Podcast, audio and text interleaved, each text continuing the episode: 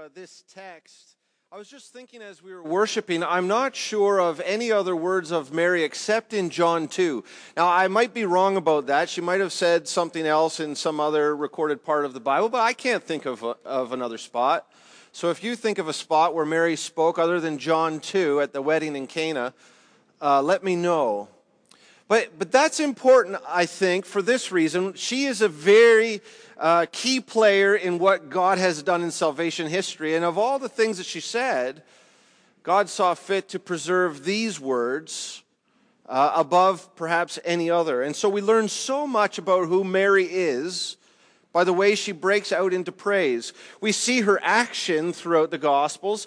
Already we've seen, I guess she did speak to the angel Gabriel, and, she submitted herself so quickly and easily to the will of God, even though He had promised her this fantastic thing that put her in a difficult position socially.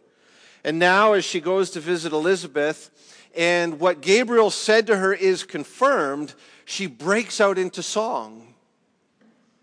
And she is a model for us then of how we ought to praise God. Today we're going to look at this Christmas hymn by Mary. Would you just pause with me as uh, I pray for us? And join me as we pray that God would open our, our minds and our, our souls, our hearts, soften them, that we may see the words of God through Mary and rejoice with her. Let's pray.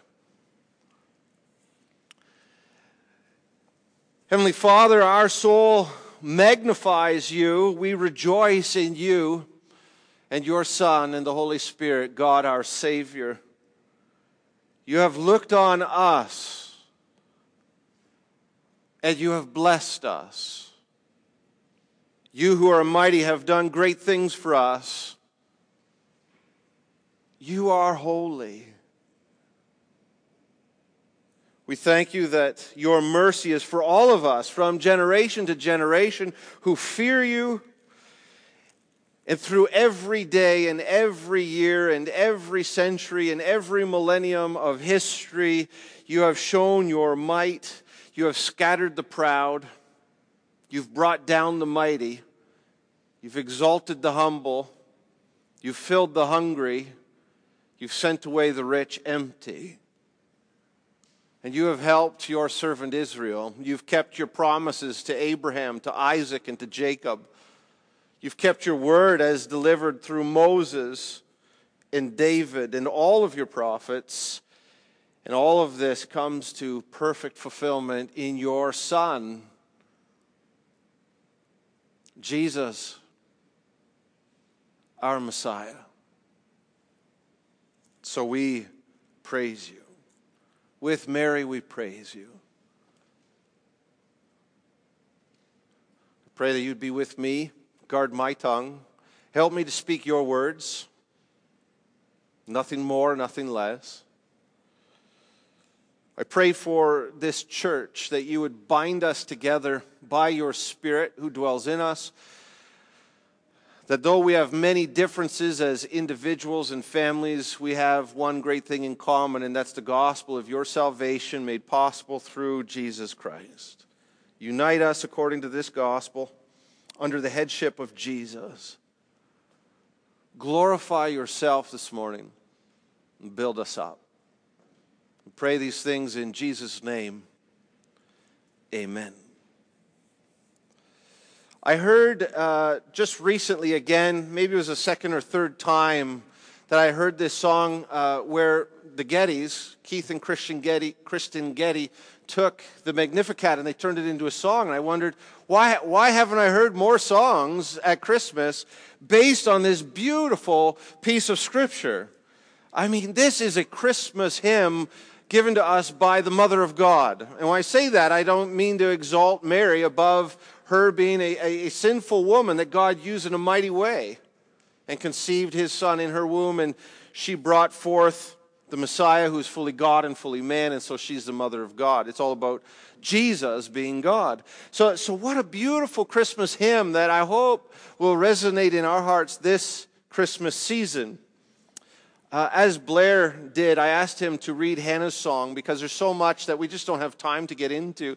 Uh, but as I emailed to you and Blair has already shared with you, there's so much here that, that is rich for us to mine. Just look for the allusions. Maybe you have a Bible that will show you all of the different allusions and citations to the Old Testament. Go back, read them. Try and understand uh, the, the rich uh, wealth of God's word that Mary is drawing upon here as she rejoices spontaneously, but in her spontaneity, rooted in the traditions of the Old Testament. And she understands the gospel based on her understanding of the Word of God, what we call the Old Testament, her Bible. Today, we're not going to delve much into that except to just note it and leave it with you. Uh, but we want to look at the way in which this hymn is structured. There's three parts to it, really. And you could divide it, I suppose, different ways, but we're going to look at three parts this morning. We see that in the first part, Mary praises God for what he has done for her personally. See that in verses 46 through 49. Uh, the second part, Mary praises God for what he has done for all people. So, so you see a transition. Praise you, God, for what you've done for me and also for all people in all generations. So, so Mary is unique.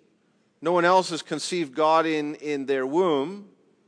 And yet, what has been uniquely given to her is shared with all generations. That's the point. That's the second part of the hymn that goes from verses 50 to 53. And then the final uh, part is that Mary praises God for what he has done for Israel specifically, as verses 54 and 55. Uh, now, even though this is a praise to God for what he has done for Israel specifically, what we know is that what God has done for Israel is a blessing through Israel to the world. So it's not as though, well, we don't have to sort of uh, pay attention to the third part because that's for Israel, not for us. No, the way in which God blesses Israel pours over and blesses all nations. I mean, it's right there. We're going to get to it at the end. Uh, in you, all the families of the earth will be blessed. That's, that's what Mary is celebrating at the end of her hymn. So we're going to, that's the structure of this morning's message. We're going to look at each part in order. So the first part, Mary praises God for what he has done for her personally. There's a very intimate moment between God and Mary that we're invited into. This is how it goes My soul magnifies the Lord, and my spirit rejoices in God, who is my Savior.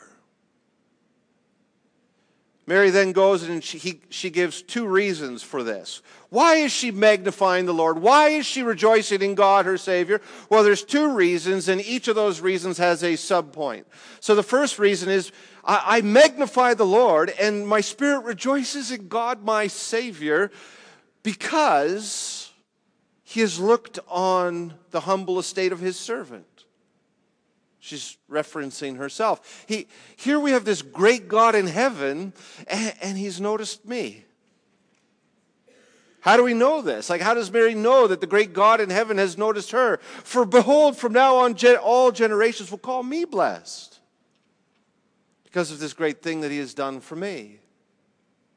So here I am, this teenage girl in Nazareth. And there was a, a, a, proverb at the time which was, Can anything good come from Nazareth? I won't substitute a Canadian equivalent in case someone's from one of those places, but we all know those places, right? Oh, you're from where?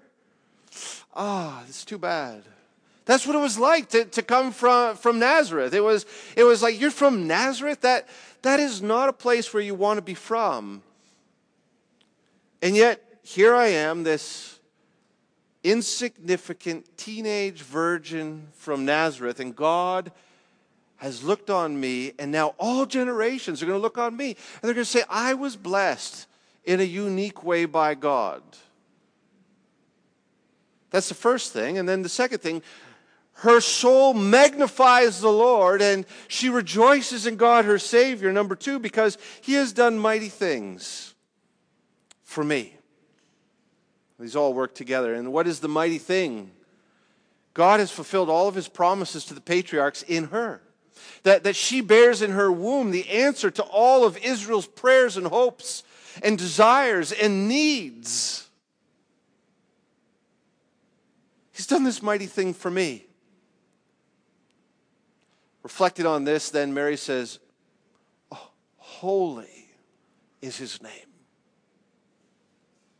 Only God would do something like this. This is not of man, this is of God. Holy is God. He is so other than us, perfect in all of his ways. And we see there this, this beautiful, perfect submission to the will and promise of God.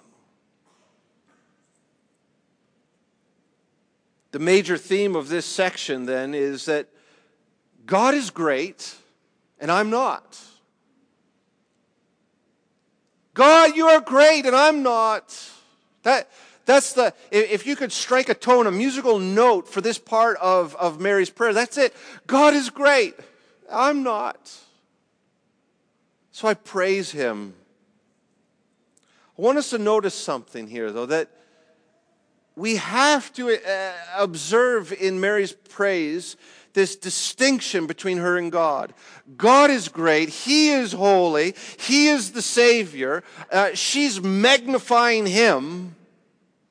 She is insignificant. She is of humble estate. Distinction.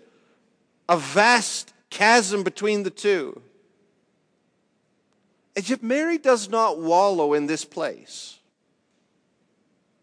That's not the end of it. She doesn't then proceed into, Woe is me! I am a wretch. I am a sinner. No, she, she immediately transitions. God is great and I am not. He is holy and I am humble. He resides in heaven and I come from Nazareth. You know, it's all implied here, I think. But then she goes on and she rejoices. She humbly receives God's blessings and she rejoices and she praises God. She magnifies God and she says, I'll take it. I'll take it. I, I receive that. I, I, want that. That I take it. It's mine because you have given it to me. So she rejoices and celebrates and, and she's glad. Do you see that?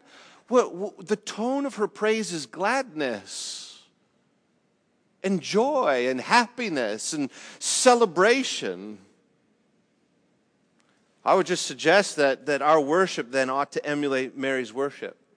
Our rejoicing ought to emulate and imitate the way in which Mary understands the distinction between God's greatness and her, her insignificance. I would even go so far as to say that she's very fully aware of her sinfulness. She says, I, I rejoice in God, my Savior. I need a Savior. She, she knows who she is before God. So we have to do that. What I have found in, in, in my own experience personally, so I've gone through seasons personally where I can hit that note really hard God is great and I'm not. God is great and I'm not. I, have seen it in, in, the people that I've discipled, in the churches I've been a part of, uh, that there are some people that, that can really hit that note God is great and I am not. And, and, some churches seem to to be, do an excellent job of, of revering God, fearing God, falling down prostrate before God. And that's all good, but, but then when it stops, and there's, there's no rejoicing, I just wonder if that's God's desire for us. Now, I've seen other churches, and uh, let's start with myself. I've gone through other seasons of life where the intimacy that I've enjoyed with God and the, the coming together of God and His, His mercy and His grace and, and, and the way in which He has drawn near to me, uh, it's so easy sometimes to accentuate that and to forget that God is holy and to be feared and to be revered. And, and, and then it's so easy to accentuate the grace of God and the closeness of God and the intimacy of God. And, and all of a sudden, he becomes this domesticated God that, that we become casual with. And, and, and if we don't check ourselves, then we become, we elevate ourselves over God and we begin to create God in our image rather than, than looking into His scriptures to see how He has revealed Himself to us. What I love about this first part of, of Mary's hymn is that she does neither of those two extremes and she does both together. Uh, she recognizes that God is holy and she's not, that, that she needs a Savior.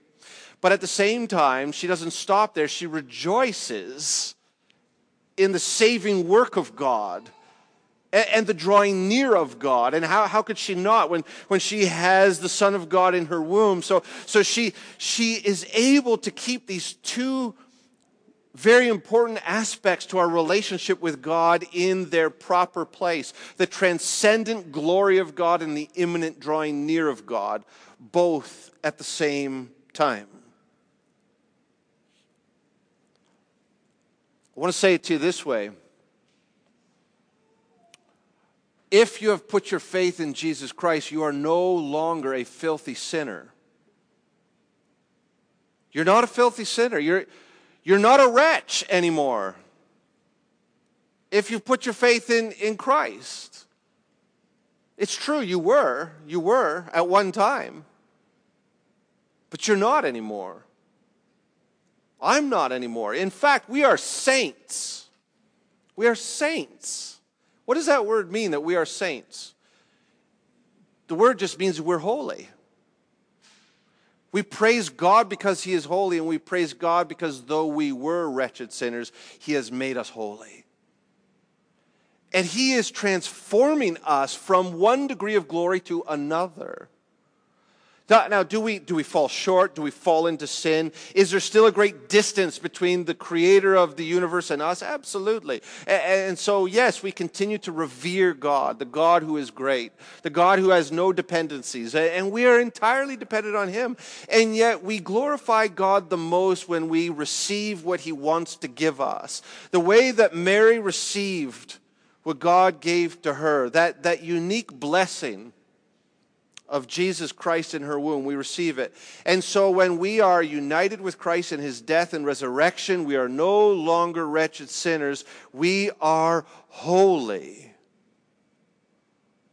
We are saints. That's why Paul in his letters says, if you are holy, act like it.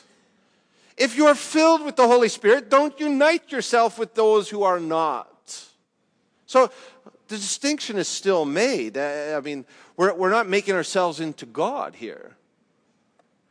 And yet we rejoice that God has made us holy. And so our prayers and our worship should go something like this God, you are holy, you are perfect. And I was lost. I was blind, but now I've been found. Now I can see. I was a wretched sinner, but now I am holy. And you are doing a good work in me, and you are transforming me, and your spirit resides in me, and I am being changed. Help me to bring you glory by the way I live my life. You see, it's just so different than you're holy and I'm not. 1 John 3, verses 1 to 3. We are God's children now. Already. And what we will be, we do not yet know what that will be like. That is, when we are, when we are fully glorified, raised bodily from the dead, and all of our sinful nature is just washed away. We don't know what that'll be like, but we are His children now, and what we will be, we will be like Him holy. We won't become God, but we'll be like Him, Jesus, for we will see Him as He is. You see, the depth of the gospel is that God is doing a transforming work in us. Let us receive the good gift of the gospel. We once were lost, now we're found. We were wretched sinners, now we're children of God. That's the first part. Mary praises God very intimately about what he has done for her. The second part, Mary Mary praises God for what he has done for all people. Take a look at verses 50 to 53. And his mercy, this is the mercy of God, is for those who fear him. For who? For all from generation to generation. And he has strength with his arm. So he has, he has blessed Mary uniquely, but this blessing overflows from Mary for all who fear him in every generation. Now, now Mary says, the way in which God has strength us five ways. How are we now? Oh, that's better. So, the first part of the prayer, or the praise, this Christmas hymn of Mary, Mary praised God for what he had done for her personally. But we see that there's personal application for us, right? We ought to praise God the way Mary praises God. Notice the distinction between us and God, but then also praise God for the blessings he wants to give us, that he has drawn near to us. Uh, second thing, Mary praises God for what he has done for all people, that his mercy is for those who fear him in every generation. God extends this blessing with his strong arm, and we see the activity of God in five ways, as Mary points it out. Number one, God has scattered the proud in the thoughts of their hearts. Number two is related. He has brought down the mighty from their thrones. Number three, he has exalted those of humble estate. And number four, he has filled the hungry with good things. Five, the rich he has sent away empty. So, to summarize this, Mary rejoices that God's blessings are not just for her. That, that she's not alone in receiving the blessings of God. That, that the blessings of God are for all who fear Him. So, so don't misunderstand we went before. Uh, never would I suggest that we ought to become casual with God. Yes, He has made us to be holy, He is transforming us, but we still must fear the God who cannot be tamed the God who cannot be uh, tamed, the God who cannot be contained. We fear him. And anyone in any generation who recognizes who God is and who they are in light of who God is, God is willing to extend to them blessings. God will bless the humble. God will bless the hungry. A word about humility, this, this hunger. I mean, there's a sense in which those who are physically hungry, God, God will fill them up with eternal riches, with eternal food, with the one, one thing that we all need. Man does not live by bread alone, but on every word that comes from the mouth of God. And it's the word of God that will raise us up and sustain our bodies by resurrection from the dead. But a word about this humility and this hunger. Uh, there is a false humility and there is a false hunger that we can fall into. What does it mean to be humble? Does it mean that we have to loathe ourselves? Does it mean that we have to say that we're not good at anything? Do we have to always defer and say, well, no, you know, I could have done better? Uh, can, can we say, well, actually, I'm quite skilled at this? Is that a proud thing to say? I think false humility, there are some athletes that exhibit a false humility. It might be a superstition. You know those baseball players that hit the home run and then as they're coming around third base, they cross themselves and point up to heaven? They're more like saying, uh, You're welcome, than, than thank you. You're welcome. I did that, and I, am pointing to you now. You're welcome, God. You're sure lucky to have a, a good hitter like me on your team. Not always. I don't want to take that away from every athlete, but but sometimes, you know what I mean? Sometimes it just looks that way. That, that that's a real false humility. But there's another athlete that I think most of us are familiar with. If you've seen Chariots of Fire, Eric Liddell. Now there was a true humility, but he didn't say that he was slow. He, he didn't say that he was a bad runner. What did he say? God has made me fast. And when I run, I feel his pleasure. That's true humility. So, what, what gift has God given you? Don't deny that God has given you the gift. You say, God has made me to be skilled and excellent at this. And when I exercise that talent or when I exercise that gift, I feel the Lord's pleasure. That's true humility. Now, God will reject the proud, the mighty, and the rich. God opposes the proud. I was trying to think of uh, an example for these things the proud, the mighty, and the rich. I could probably, and I don't want to step on anyone's toes here, but I could probably summarize these three things with one word Trump. Now, whatever you think about Trump, as far as you're glad that he won or law or whatever, uh, that doesn't matter. The fact is, he is proud to the point of arrogance. He is mighty possibly the most powerful man in the world, depending on how he uses the office of the President of the United States. And he is rich. He'll tell you how rich he is. Which is very interesting then. He, he becomes almost a caricature in my mind, almost a biblical character of the kind of man that God will use for his purposes, not denying that. And yet, if God opposes the proud, the mighty, and the rich, it makes me wonder what we're in for in the world over the next four years. Now, I think we need to pray for him, and we need to pray for the United States. We need to pray for our own leaders. Uh, and and I, I believe that God is in control of history. No one rises to the position of President of the United States without God being in it. God is sovereign, and God's will shall be done. There's, there's no question about that. And there may be some very good things that God will bring about through this man. Uh, but I think we could pray for him that God would draw near to him and that he would draw near to God for the sake of the United States and for the sake of Canada. The major theme of this section, then, is that God draws near to the humble, but he casts away the proud and the haughty. For us, then, what is it that we want to be? How do we want to draw close to God?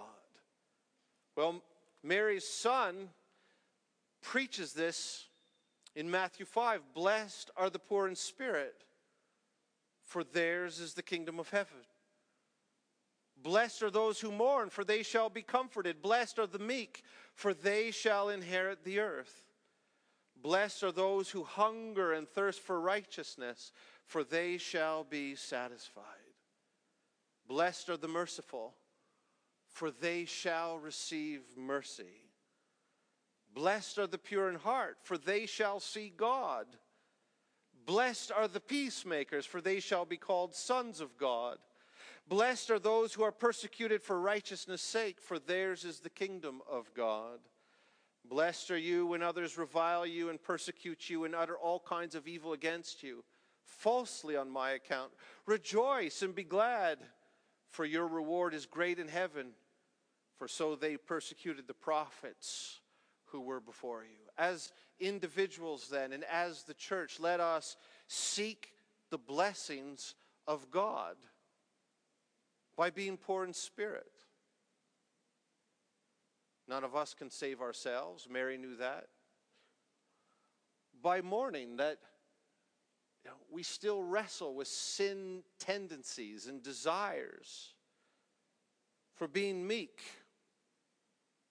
not looking to lord over any power or position or authority that God might give us in our family, at work, in the church, but seeking to bless others by hungering and thirsting for righteousness, desiring greater righteousness in ourselves, in our church, in our city, in our country, and for being willing to go forward and to share the gospel, even if it brings persecution into our lives. No one can be saved without humility. No one can praise God without humility because we so easily, as fallen human beings substitute God for ourselves. So if you have put Christ on the throne, keep him there, worship him, honor Him and thank Him. One of the great dangers that we face as 21st century Canadians is that we are relatively wealthy. Uh, last night we went to First Light at uh, St. Marie among the Hurons, and, and, there was something romantic about it. You know, there was all lit up with candlelight. I mean, historically romantic, not romantic, uh, in you know, relationally, but historically. You think, ah, wouldn't it have been nice? You know, it's so simple, a simple life just here amongst the wood and the candles, and the cannons and the muskets, and, and, and you think, wow, that would be good. Then you remember that it would have been very cold in the winter. You don't know if you're going to have enough food to last you through the week or the month or the season. Uh, if you have to go to the bathroom in the middle of the night, you have to go outside to a hole in the ground. If you need water, you need to go to the lake or you need to dig a deep hole to get the water. Uh, there's so many things that, you know, I turn on a light. I, I put another log on the fire by turning up my furnace. Uh, I have a, shot, a hot shower in the morning. One advantage, though, that they had over us is it's very difficult for them to become proud and self reliant.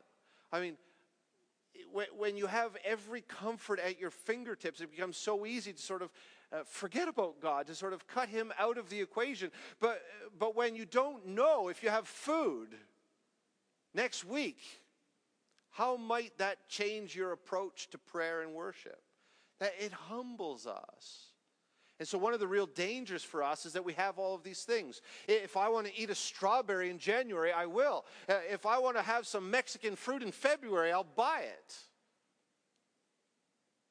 They had to boil uh, cedar or, or pine needles in hot water so they didn't get scurvy. It's just the differences. So, so we have a very real vulnerability here in, in our cultural context. That, that wasn't true for most people over most times. And so we have to be very careful in our relative wealth. And when you say, well, I don't feel wealthy, well, relatively speaking, we are all very wealthy. Which makes this part that he has sent away the rich empty. How do you preach that? How do you receive that? How do you pray, pray that when we're all wealthy? I don't for a moment believe that the answer is that we all become poor. That's not really what's happening here. But as, as God spoke through Paul to Timothy in Ephesus, as for the rich, it's us. As for the rich in this present age, charge them not to be haughty, proud, or arrogant in their riches, nor to set their hopes on the uncertainty of riches, here today, gone tomorrow but on God, who richly provides us with everything to enjoy. They are to do good, to be rich in good works, to be generous and ready to share, thus storing up treasure for themselves and a good foundation for the future, so that they may take hold of that which is truly life. God sends away the rich. Does, he, does God then do an inventory, an audit of our bank accounts? And if we have too much, He sends us away? Not at all. It's those who believe they're rich in heaven because of the riches they have on earth that he sends away. But if we have the right perspective that our the bank account that really matters is in heaven and it's filled with eternal riches, if, if that's the bank account that really matters, then we all with Mary have to admit that we're pretty poor and insignificant. And that we depend on the riches of Christ to fill up our account because all of us have a very real debt unless it is paid in full by the Son of Mary. So, part one of this Christmas hymn Mary praises God for what he has done for her. God is great, and she is not, but she receives with worship and thanksgiving the blessings that God has given to her. It's great. Part two, Mary praises God that the blessings that she has received is not just for her, but it's for all people in every generation if they fear the Lord. If they have a right understanding of who God is and of who they are, and if they cry out for mercy, if they look for their debt to be canceled by the wealth of Mary's son, God's son, and they, they look to their eternal bank account more than their temporal bank account, then they will be filled with the riches of God. Finally, we come to the third part of the hymn, which is this Mary praises God for what he has done for Israel specifically, verses 54 to 55.